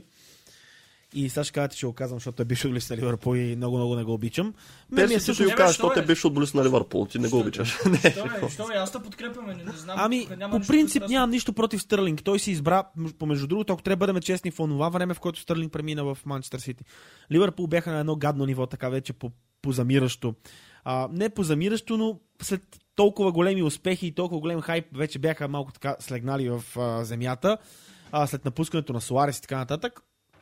И Стърлинг отиде там, където видимо проекта вървеше с много милиони и всичко ставаше много готино. Да, спечели Висша лига, но не спечели нищо повече от една Висша лига. Шампионска лига не е пипал, не е помирисвал дори. А, и Стърлинг не го виня, но той е много, много кекавичък някакси на моменти. Много добър дрибъл, много добра скорост, много опасен. Мен малко ме притеснява, дори като влезе на наказателното поле, много обича да пада. Много лековато и когато нямаше вар, още а, съдиите много хубави дуспи измислени. А, но Стърлинг, според мен, ще си тръгне от Манчестър Сити и на негово място, според мен, ще дойде централен нападател в Ман Сити. Да не казвам силна дума, ама Халанд, ако успее да го привлекат Ман Сити, не знам кой ще успее да ги конкурира като отбор. Чисто. Ами никой. Ако трябва да съм честен, аз това... Бе, мисълта, те и Хари Кейн да вземат, според мен пак ще ме доста За. Хари Кейн ще си говорим след малко. Хари Ами Кейн, да, не, давай мен, направо вече- да започваме, ако искаш, че то Тотнам са ни на дневен ред, ако нямаш да ред. нещо за Сити. Добре, да го добре. подкарваме Харито. Добре, ще говорим за Хари Кейн значи сега. Сега, за Хари Кейн. Говорим за нападатели. Той обаче запазва плеймейкърската си роля и при Конте, нещо, което видяхме и при, и при Мауриньо, и при Нуно. Хари Кейн седи на границата на наказателното поле, най-често при атака на Тотнам и по-скоро оттам чака топката да нанесе удар. Едно в едно вече положенията ги няма. От статични положения, да, той винаги е опасност. Те там са много играчи на едно място, това е ясно. Но забележете как той търси повече паса вече, отколкото да, да направи удара. Какво са му направили Ми, тези човека да просто иска да е мозъка? десятка вече. Писна му да е нападател, той писна му... според мен. Ама виж, той е много добър с топка в крака, въпреки че не изглежда така, наистина той е, той е техничен. Нали, не е най-бързия, но има и визия. Пасовете, които дава, са наистина добри. Да, няма скорост, но наистина е- е- изглежда много тех... странно технично изглежда Много, Кейн. много, никога не съм очаквал да видя футболист с такава физика и такива габарити на фалшивата деветка. На той не е чак толкова много огромен по принцип. Хари Кейн е около 1,88 м, доколкото знам. Аз даже ще го проверя в а, течение на разговора. А, той не е чак толкова огромен, но и аз не знам и защо Конте го, ако Конте го е върнал. Според Конте го е върнал. Надали той иска да играе там. Хари Абе, е... според мен той се връща назад. Е смисъл, Конте си Да поеме, да свикна с помогне. Лукако. Да, но Конте си свикна с Лукако. Според мен той Кейн му е перфектният заместител, тъй като смятам, че са са сравнително да. подобни. Да, смисъл, нали, имат окей някакви разлики, но са си нали, сходни така като силни са от типичните гол полчърс. Според мен тук, не знам, проблема, честно казвам, вече наистина започвам да си мисля, че Кейн просто дали не се раздава максимално, смисъл, няма желание или просто този, знаем всички само какво стана лято, този провален, да. един гол от началото Да, на и над буквално. 1000 минути. Да, той нали, не е да кажем да е бил контузен или да не са го пускали. Той си играе, но просто не вкарва. И не знам, аз вече наистина съм склонен да вярвам, че твърде много му се е отразило психически този провален трансфер в Сити. Според мен той просто е в момента си избутва сезона. Не знам, може пък с Гвардиола имат някаква оговорка, са върнат за него следващото лято. Но за щастие на Тотнам просто Хюн Мин Сон е новият Хари Кейн, новият лидер на отбора. Той подписа и нов договор. Или това лято ще ви излъжа беше, или миналото. Мисля, че даже това лято беше. Така че той очевидно няма да си ходи. Доста е доволен. Аз не знам какво толкова го задържа там. Шегувам се естествено. Но определено Хюн Мин Сон така поне на този етап успешно взема ролята на Кейн като човек, който вкарва головете а и прави на асистенциите. Сон я взема Лукас Моура, за което също искам да поговорим след малко, но давай продължай да върши си анализа. Ами то няма анализ, аз просто го похваля момчето. Добре се справя е снимка с Том Холанд, качи после Спайдермен, цъка цъка. Да, де, давай, Лукас- давай за Мора. Лукас Мора е може би в момента най-експлозивният играч на Тотнам и, за, и в този матч срещу Бредфорд и в а, този срещу Норич. Лукас Мора, не знам дали видяхте пък на Норич какъв гол вкара, направо беше уникален, мен ми падна ченето. Видях аз и за него ще говорим. Да, но Лукас Мора, очевидно, вижте, той и, и като уингбек някак си се размеря. Абе, много, Конте е много, как да кажа, много флуиден с неговата тактика. Всеки флангови футболист може да се разменя позицията с абсолютно всеки полузащитник и с всеки бек. Уингбековете на Тотнам са а, Емерсон и, и Ригилон, но те също отиват много напред, тогава пък Мора се връща назад. Като цяло Конте започна да, да прилага много плавен стил на игра в Тотнам, в който топката не се движи толкова бързо и не се търсят извеждащи подавания за Кейн и Сон. Ами някак се търсят двойните подавания, влизанията през фланга а, на съответно тези уингбекове или на, на Лукас Мора и на Хюн Минсон. И оттам топката се връща по-назад към дъгата. Може би някой да отправи удар оттам. От статични положения изглеждат много по-опасни Тотнам. А, Бен Дейвис а, също видяхме в тези два мача поредни той играеше, беше се позагубил така последните години, Конте му вдъхна нов живот. Той също показва, че може да се включва в нападение, което Каквото също и да си наистина- говориме, Тотнам в момента се наместват много тежко в битката за топ 4, да, Да, не кажат, с шансовете три- са им по-големи от на Юнайтед. С три поредни победи вече са на пето място, на две точки от четвъртия, с матч по-малко. А бяха къде-къде. Абсолютно. Абсолютно. Те си, абе да не кажа, че са един от главните претенденти. Наистина един от главните топ претенденти. четири. Да, за топ 4, Да. да. за Да, а, нека да кажем и за Брентфорд няколко думи, тъй като това беше опонента на Тотнам. А, там просто е някакъв фрифол, смисъл. Поредната, поредния си- спад. Ами то, то вече типичен. не е спад, те просто, то са направо, те как тръгнаха и То е може би те самите си вдигнаха Като всеки един друг твърде отбор. много. Като всеки един друг новак влиза, изненадва, чуте си за първ път, доколкото знам аз. Нали така? Ако не се лъжа, мисля, че трябва да се за Ми ще да проверим, ще проверим, сега Да. ще кажа. а, на нов стадион, влизат, избухват 2-3 мача, 4, печелят някакви си 10 на точки и си казват, ето, ние това, тази година сме в топ 10, ама не е точно такава висшата лига, защото два мача да загубиш, ти обръщат целия сезон и буквално Брентфорд в момента са на 12-та позиция и не са никак, никак далече от, изпа, от зоната на изпадащите, защото им предстоят и мачове и то определено в никакъв случай не е леки мачове им предстоят. По, и в следващата седмица играят с а, Уотфорд, а, и след това имат още доста сериозни мачове. Да не говорим, че първи предстоят мачове отбори от топ 4 ще играят. Като цяло не е добра работата при тях. Според мен ще са намесени в битката за оцеляване.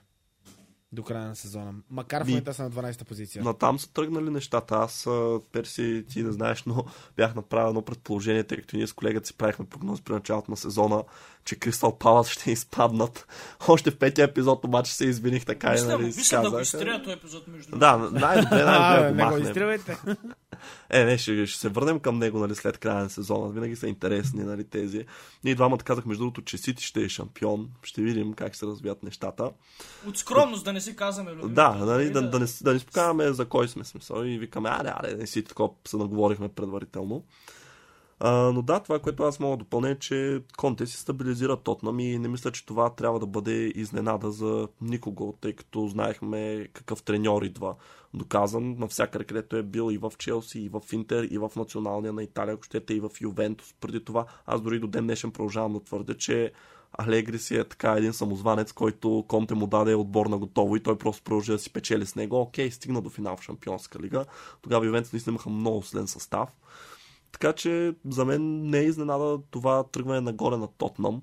И той след, мисля, че матча с Мура, Конте каза, нали, аз до сега не осъзнавах, не цитирам, не е дословно, извинете, но нещо от сорта на а, чак сега осъзнавам колко реално е тежка задачата. Едва ли не, че нивото на Тотнам не е толкова високо. И всъщност тогава така много приех, нали, си викам, като фен на противник в отбор се изкефих, но сега да почвам си давам сметка, че това по-скоро е било... Сега почва да ти пари малко. Да, ами просто, просто наистина давам сметка, че той е така оказва. Това са като на Мауриньо, сет, Mind Games, нали, които използва. В мен Тотнам ще си един доста сериозен отбор, не е следващия, а още този сезон. Да, за титла трудно се говори, но за топ 4 определено. То накрая ще се окаже, че имаме три отбора за титла.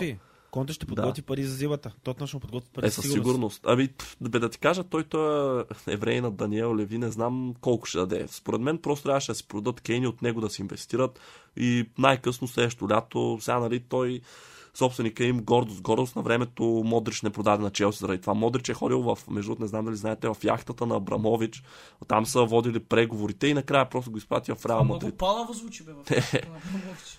Е, сега не, може, не може сега, нали, да... Ти ако я виж яхта на Абрамович, ти ще поискаш да отидеш. Както и да е.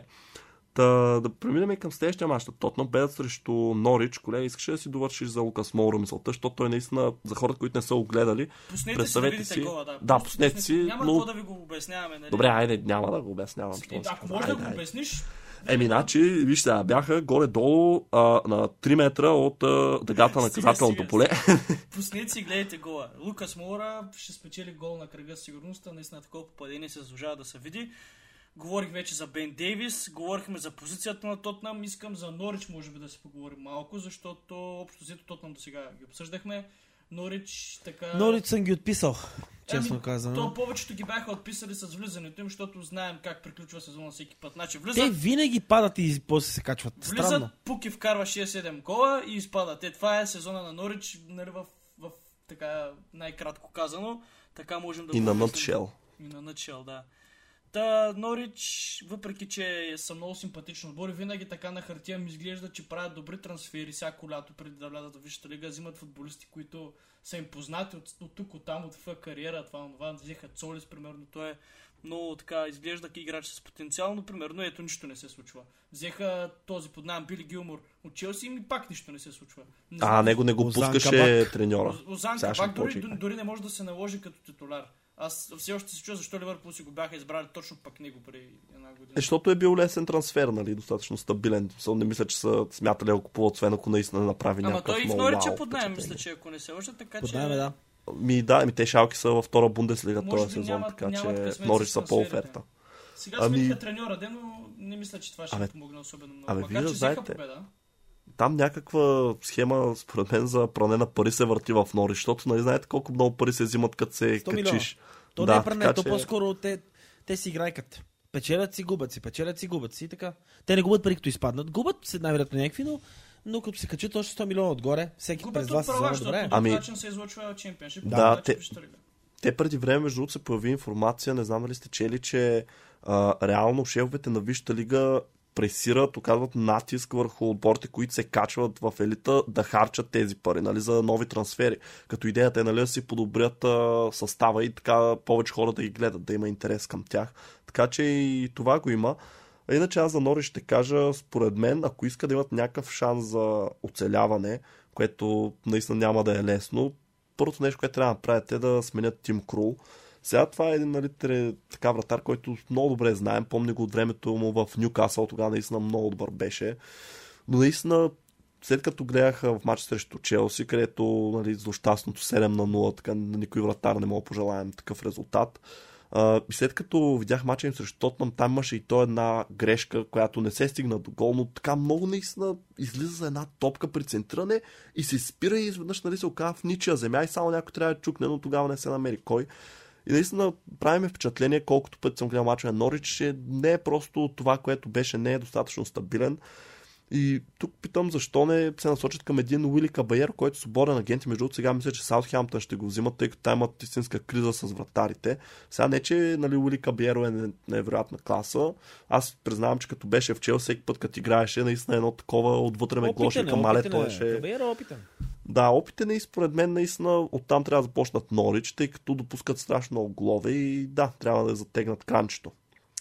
Ако нямате да добавите нищо, да продължаваме към Man United, тъй като съм сигурен, че За тук вече десерт, доста да. неща ще има, които да се кажат. И също така извиняваме се на феновете на Арсенал, но този запис е преди мача им с Евертън, така че ще говорим за тях само за това, което показах срещу Юнайтед. За съжаление загуба, но пък тях доста ги хванлихме миналите седмици, сега малко и да ги нахокаме така, акъл да им дадем.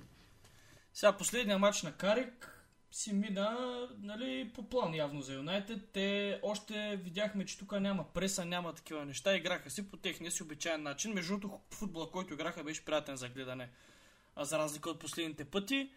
А, скандален първи гол на Арсенал. Не знам защо съдията не се намеси. Явно има някаква дупка в правилата, която трябва да се изчисти, но беше много странно. Това аз не съм Да, това трябва да го обсъдим, между другото. По принцип, Фред настъпва Дехея, Дехея пада след настъпване на Фред, при което топката влиза, което, което значи, че нито има нарушение, нито нищо. Просто двама, един вид, двама футболисти се сблъскват. Това е едно Фред да попречи на Дехея да стигне до топката. Добре, Това е ако, правим, грешка в ако, ако Фред примерно вкара тупаник на Дехе, нали го нокаутира и пак топката влиза. Не знам, има някакво Значи, нещо. едно е между, едно е да го нокаутира, е, тогава вече здравето Да, на там има други протоколи, когато има удар Да. в главата, трябва на момента да се спре, нали, да влезе лекарски. Докато тук нямаше абсолютно нищо, това беше абсолютна некадърност от страна на Фред, който да стъпи Дехе. Дехе не знам защо падна Така толкова. все едно. мислим ние, защото сме неутрални. Ако дадем гласност на феновете на Арсенал, могат Ферман да напишат. Аз съм сигурен и ще имат право до някъде, ще ги разбера.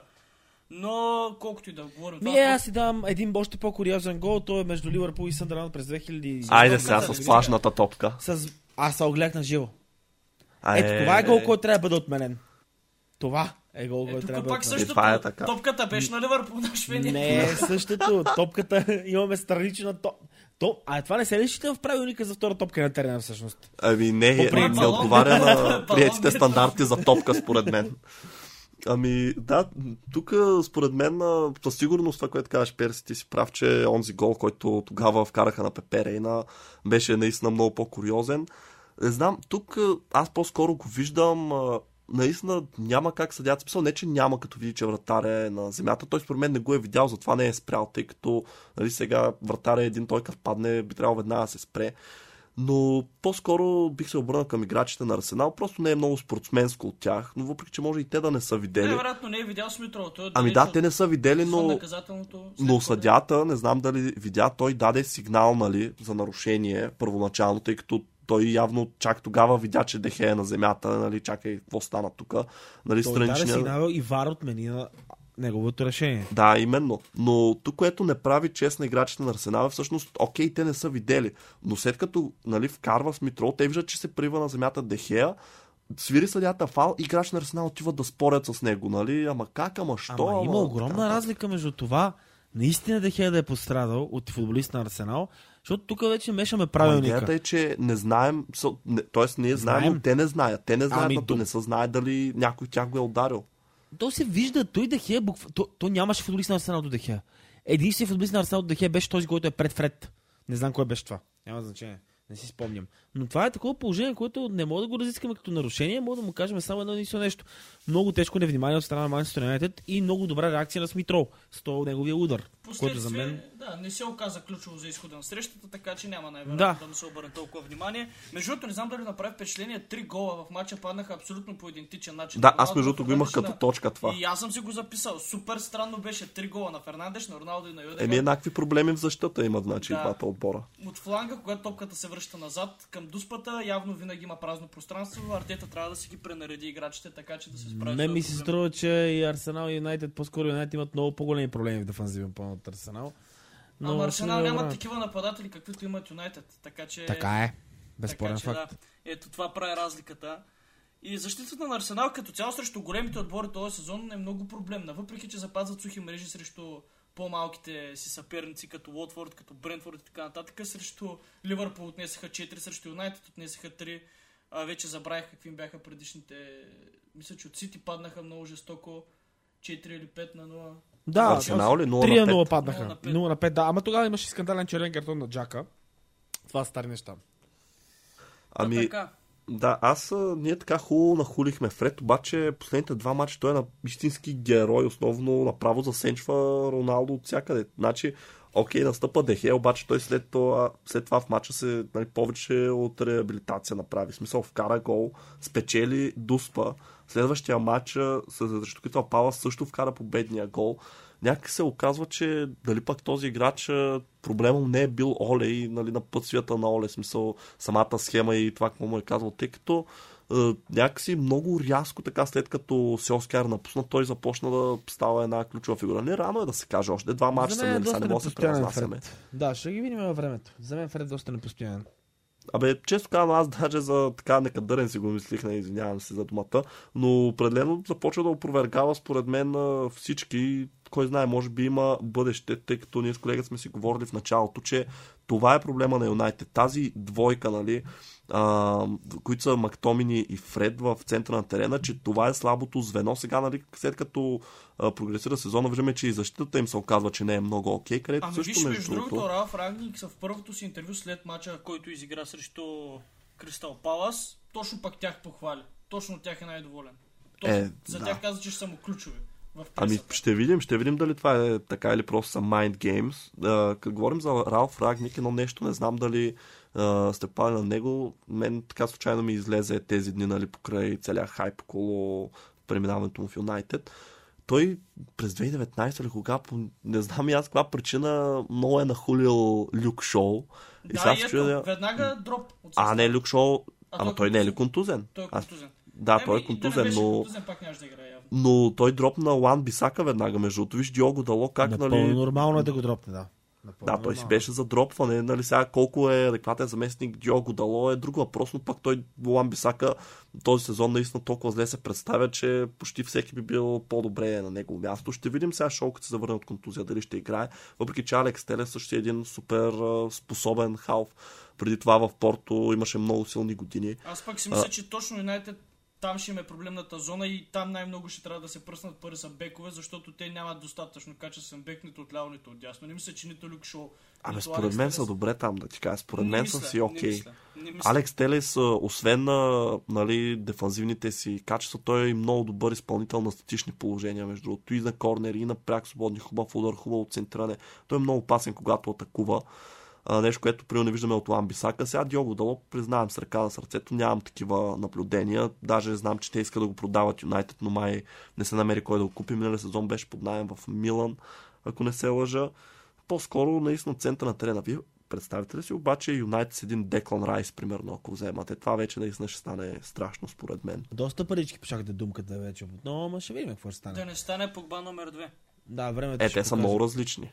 А и Рангник ще му трябва много време да се наложи в Юнайтед, макар че той не показа абсолютно нищо по-различно от играта на Карех, според мен. И двата отбори играха като тип абсолютно така спокойно, небързащо, без грешки. Ако, ако, един вид, ако няма да спечелим, поне да не загубим. Така играха. Пала се държеше фронта между през целия Ама не за Палас ли минахме вече? Ами, за това говорим след като коментираме рангник. А, добре, че, ами да... после да се върнем само малко и на Арсенал, понеже нали, няма да мога да говорим за техния матч с Евертън, да им отделим на тях малко време. Давай сега да завършим Юнайтед и накрая ще кажем за Арсенал няколко думи. Та така, де, Пала се държеше фронта добре през целия матч. Дори имаха положение да открият резултата преди Юнайтед да вкарат. А, малко късмет, но пък Юнайтед си бяха стабилни горе-долу в центъра. Може би това не спечели матча, защото не се препукаха от там, както се случва обикновено. Нямаха много креативност. Тази преса още на Ралф Рагник явно така трябва да почне да ги... Не знам, отнема време. И при Ливърпул нямаше голове в началото, когато дойде Ливърпул, а когато дойде Клоп и започна да налага философията си, головете падаха по-трудничко, но с времето може би. Ма той Рагник има 6-7 месеца като треньор. После ще е много трудно, ако дойде някой друг и цялата философия се смени. Би, то май според мен като цяло със сигурност ще дойде някой друг. Ние си говорихме с тебе, че той не му занимава вече на човека да е треньор, иска в борда на директорите да седи. Ами, моето впечатление е сега ще кажа нещо много смело, но първите 30 минути на матч срещу Палас, мисля, че са най-добрите 30 минути, които Юнайт е играл, откакто Алекс Фъргюсън напусна, честно. Може би не съм гледал, също сигурност не съм гледал всички мачове на Юнайт, нямам такива впечатления, но първите 30 минути те наистина пресираха, създаваха положение и заслужаваха поне един гол са отбелязали тогава, но сякаш дори едно по време не успяха да задържат тази игра и тук според мен е точно това, че този стил с високата преса, с многото нали, постоянно гониш човек, който е с топка, всички бягат страшно много, просто измори играчите и те нямаш как да го поддържат повече, но те сигурно ще привикнат. Ралф Рагни ще направи каквото трябва и според мен, може би след около колко, да кажа, няколко седмици, месец, два най-много, Юнайтед ще стане един много, много опасен отбор. Нали, отново като при Тотнам за титла трудно да говорим, но ние си говорим между другото за титлата, че има три отбора, които ще се борят за топ 4, т.е. за четвърто място, изглежда даже повече защото имаме Юнайтед, имаме, да, имаме Тотнам, имаме Уест Хем, кой знае, Джейми Варди пак ще почне да вкарва всеки матч. Лестър и те ще вземат да се намесят. Имаме Брайтън, който между другото този сезон, да, напоследък не са толкова убедителни, но отново играят супер добре и за разлика от миналата кампания започнаха да си карват положенията. Така че накрая може дори тази битка за четвърто място се окаже доста а, ожесточена, успорвана и наистина дори, кой знае, може пък и по-интересна от а, битката за титлата да се окаже. Естествено, зависи. Тя винаги е била по-интересна по принцип. Да. Абсолютно винаги е била. Ами, да кажем, преди да преминем към въпросите и за Арсенал няколко думи, нали, да не се разсъдят техните фенове. Аз ще кажа първо, много а, хора бяха отписали Арсенал в началото на сезон, много хора казаха, че Артета за нищо не става. Аз Артета винаги съм го харесвал и като футболист. А, той е натрупа много опити покрай Пеп Гвардиола и според мен на Арсенал им трябва малко време. Те минават през поредния си тежък преход. А, много голяма част от играчите, примерно Обамеянки и Лаказет, така са малко на предела. И ще мине време, но Артета си личи, че почва да стабилизира отбора, макар да продължава на момент да показва и колебливи резултати. Все пак Арсенал тръгна в възходящ ред. Независимо каквото му казват на Артета, този сезон ще го извади според мен и ще бъде добър за Арсенал. Поне на участие в Лига Европа според мен трябва да направи. Ами да, то след а, последните няколко сезона, според мен Лига Европа се класира. Това ще си е доста а, добро постижение, след като 8 завършваха две кампании поред.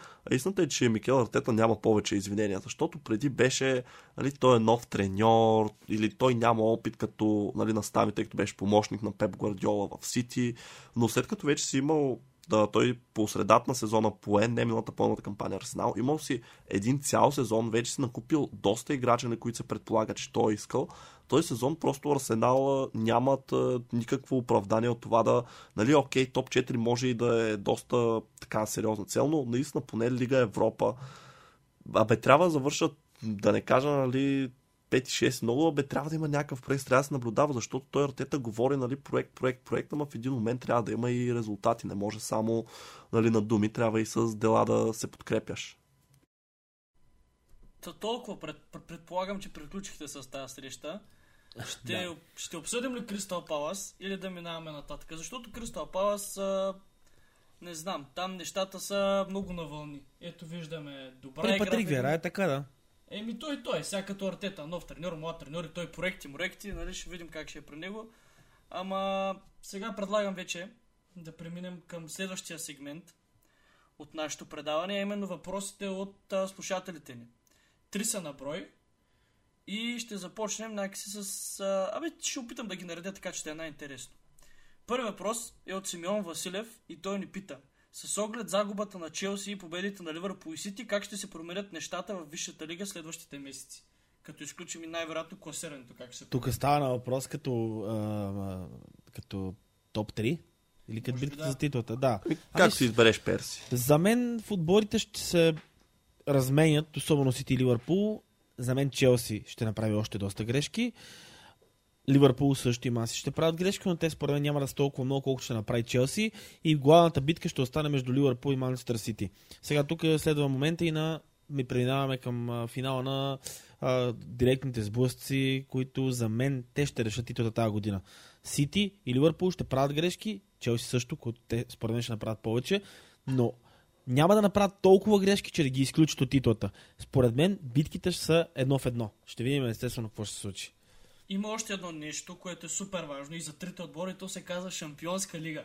Да. Сега, Челси има да защитават трофей. Сити искат да спечелят за първи път от години. Това е сигурно Гвардиола сънува всяка вечер в тази шампионска лига. Ливърпул пък иска да се докаже, че не са приключили работата си там. Те имат нужда да градят на отбора си, да привличат нови имена. Ето искат Мбапе, искат Халанд, а без шампионска лига няма как да стане. Така че и за тях е супер важно.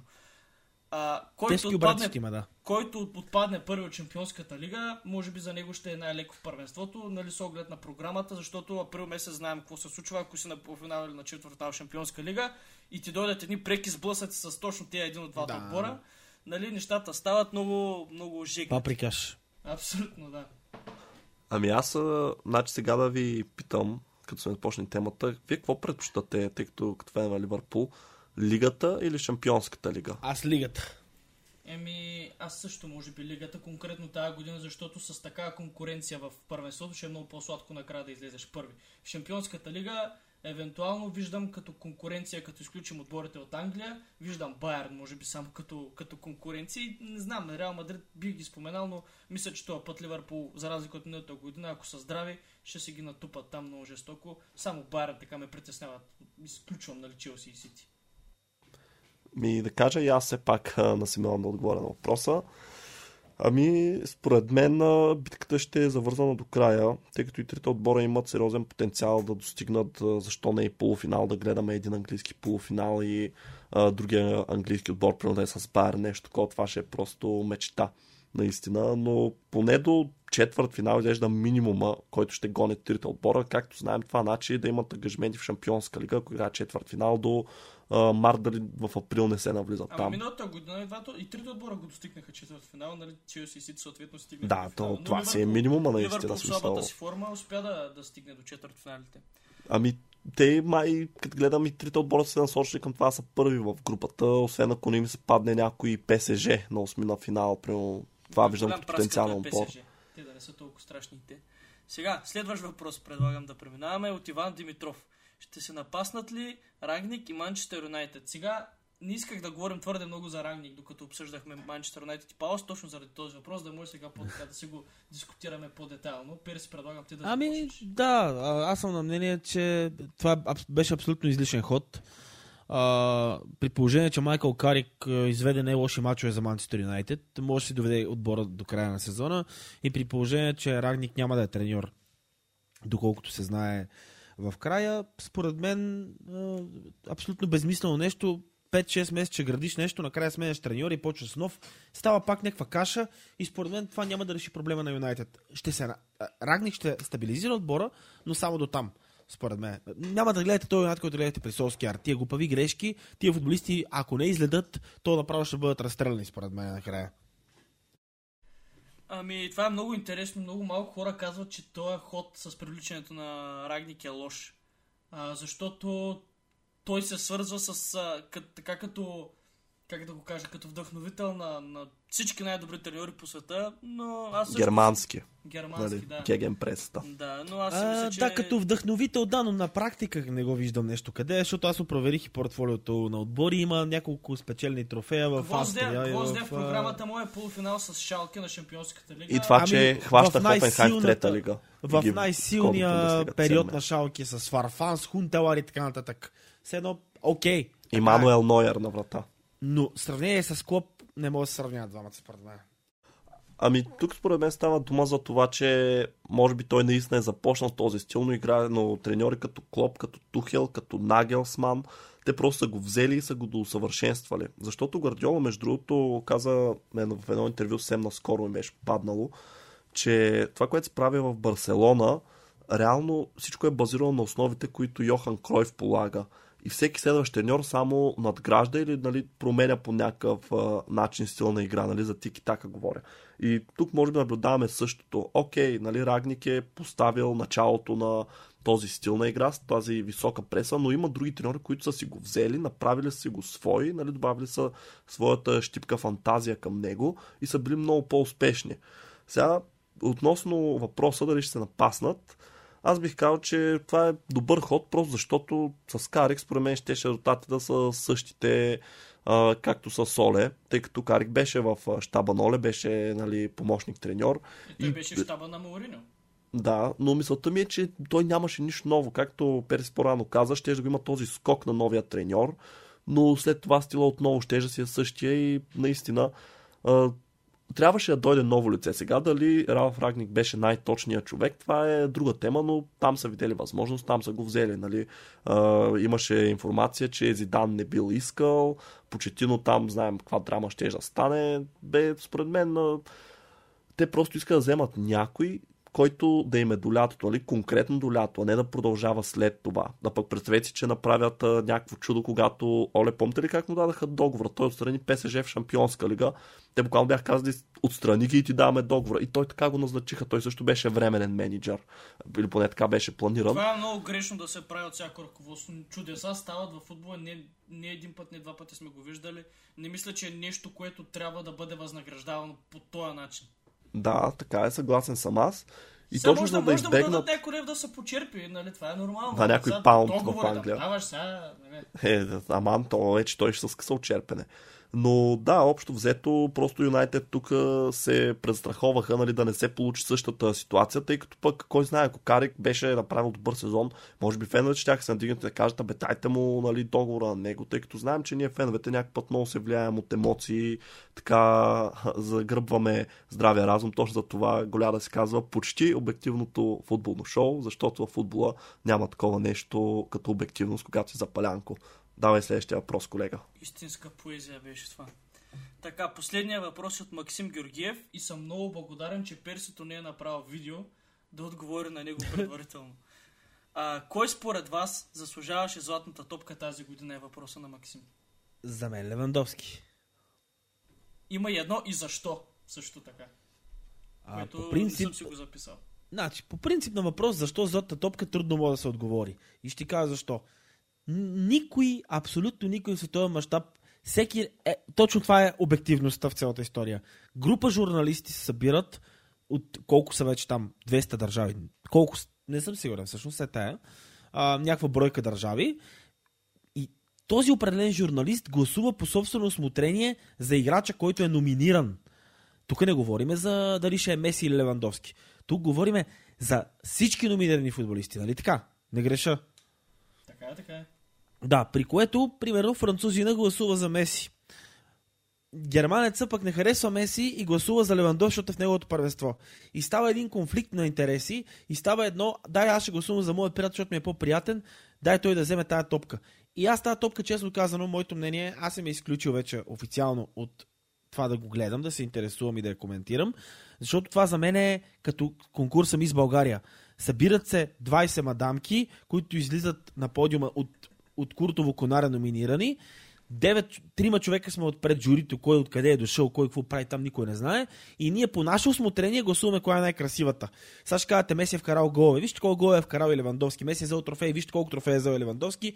И тогава ще говорим отново, да не говорим, че Левандовски щупи рекорда на Герт Мюллер, който за мен беше предостатъчно. Вижте и сега, без да съм хейтър на Меси, защото честно казано не ме интересува особено. Вижте сега къде играе той и какво се случва с ПСЖ. Защото аз отварям от време на време, с нощи или оня ден свършили 0 на 0 там с Ница. Не съм сигурен. Не, а, с Ница оня ден, а наскоро свършили с Ница. Не знам дали е било вчера. Да, разбрах, като цяло отбора не върви с Да, отбора изобщо не върви.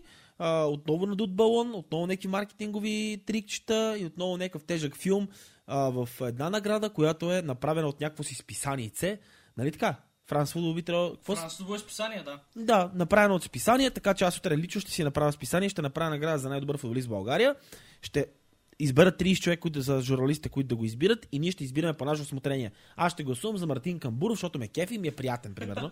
А ти гласувай за твоя съгражданин, да речем, ти откъде си? От, там, от, от къде беше ти, От търговище сме и двамата. От търговище. Ще, гласувам, примерно, за, а, за купшията ще гласувам. Да, за Шоколаров ще гласувам. Аз ще гласувам за Сергей Георгиев от Монтана, защото пък той ми е приятел и от Монтана. Ето и така и се определя горе долу. отбор го няма вече, няма за кое да, да. Ами ще гласуваш той, ако е фал кръжна, пак ще ти дадем шанс. Спокойно, аз съм собственика на предаване. Защото имаше конспирация, че а, голям процент от тези журналисти, които са гласували, са някакви така, индийски журналисти, които просто явно нямат смисъл, не знам, индийски журналисти от е така някаква голяма маса се изсипват и гласуват за най-добър играч от къде те индийски журналисти, защо примерно 30% са индийци, как така те в Индия футбола какъв е, в Европа какъв е. Нали, По принципи, за... половината държави, които са вкарани като гласове, аз нямам нищо против, ама половината държави дори няма футбол. Ами именно, някакси, пак има една огромна субективност най-вероятно и подкупване и така нататък. На, абсолютно на симпатии. се гласува в тази топка. Ще видим в следващата награда, която на FIFA те нали се разцепиха. Там какъв, какъв ще е отзвука. Геро, казвай ти твоето мнение сега. Ами да, и аз да кажа. Най-вероятно очаквате моят отговор. Аз надявах Жоржино да спечели и директно дори няма да се обосновавам, защото видяхме Модрич по какъв начин я спечели. Смятам, че Жоржино не беше по-малко ключов за отборите си, говоря за Италия и за Челси колкото Модрич, когато той я взе. И дори всъщност Италия спечелиха турнира, тогава Харватия загубиха финал на световното. Но истината е, че колкото и да ми се искаше, сякаш някак си не го виждах да се случи Жоржино да я спечели, просто защото тези футболисти, те винаги ще бъдат недооценени в футбола. Смисъл защитници, дефанзивни халове, тези, които не вкарват много голове, чиято работа така остава нали, на заден план. Защото нали, хората им се гледат голове, гледа им се зрелищен футбол. Не им се гледа, примерно, Жоржино как отнема топката и как, примерно, се измъква а, нали, от някаква такава ситуация затвора, където го пресират или раздава хубав пас. Това се забравя смисъл на една минута след това и аз си признавам, че дори сами аз го забравя. Ван Дайк не взе златна топка, за което, нали? Да, та, по-скоро се надявах Левандовски да я вземе, защото, нали, реалистично, а, понеже наистина той миналата година заслужава. Сега тази година тук аз се си мисля, че има един спорт, тъй като Меси за Барселона беше много добър. Имаш нещо сорта на 27 награди за играч на матча. Проблема обаче е, че златната топка се награждава за представяне на футболист в календарната година, т.е. през 2021. А Меси, откакто примерно в ПСЖ, нали, е просто бледа сянка на себе си, поне на този етап. Сега напоследък нещо взе да се разиграва, май виждам главе асистенции тук там е, но нали не е това, което беше в Барселона, нормално. Да, но, не виж, това е нормално, тъй като Меси цял живот е бил в Барселона. Нали? От, ние си говорихме малко по-рано нали, за това как е един футболист, когато много време играе в един отбор и после го извадиш от зоната му на комфорт. Нали? Няма как, има си нужда от период, ако ще и Меси да си, нали? трябва да се нагодиш. Така че наистина малко и на мен така горчив привкус ми остави в устата това, че Месия спечели но него не може да го обвиняваме за нищо. Смисъл, той нали, не ги избира той кой да спечели, той просто си прие наградата. Той не е виновен, че са го избрали, така че наистина, както направи Персия, ако има някакъв, нали, някакви недоволства, не искам казвам хейт, който трябва да бъде насочван, то не е към Меси за това, че е спечелила, наистина за организаторите на тази награда, която наистина сякаш започва да губи престижа си с всяка следваща година. И последно само кажа, че сега се появиха информации, можело евентуално да присъдят на Левантовски златна топка за 2020 се заговора и може така. Всъщност аз не знам защо изобщо я измениха. Да. Тъй като то мачове се играеха, смисъл не е нали, да не са се играли през цялата година, но да, както ще е, с това приключвам моя отговор на въпроса. И не само, с това приключва и днешното ни предаване. Много благодарим, ако сте останали до края да изслушате нас и гостуването на Перси. Също сме супер благодарен, че той ни отдели време и се включи в нашия малък проект, за да ни помогне. Беше много приятно, ево. И ние много сме ти благодарни. На нас ти беше изключително приятно. Може да последвате неговия канал в YouTube Перси Арми, последвайте го в Instagram, отново пак по същия начин. А, и го подкрепяте, защото наистина много стойностни материали може да видите от него. Аз бях Као, с мен беше Геро. Очаквайте друг интересен гост следващите седмици. Подготвили сме много интересни неща до края на месеца и весели празници от мен.